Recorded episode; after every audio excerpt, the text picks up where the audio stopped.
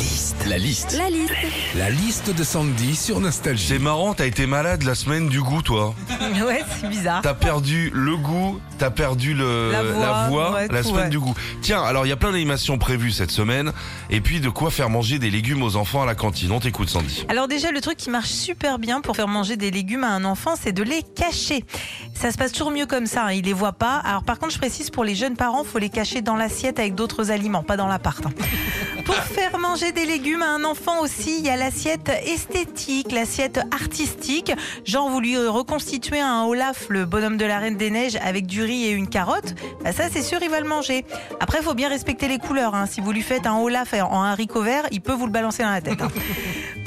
Des légumes à un enfant, le truc qui marche bien aussi, c'est le allez, une cuillère pour maman. Maintenant, une cuillère pour papa, une cuillère pour Doudou, une cuillère pour le chien, une cuillère pour mamie, une cuillère pour papy Jacques. Et puis t'arrives à un moment, bah, t'as plus d'idée de nom, alors tu sors le premier qui te vient. Allez, maintenant, fais une cuillère pour Mélenchon. hein.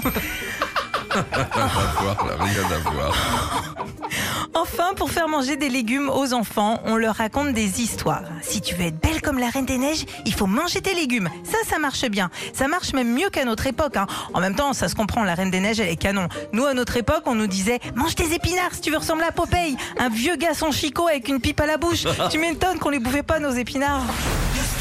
Retrouvez Philippe et Sandy, 6h-9h sur Nostalgie.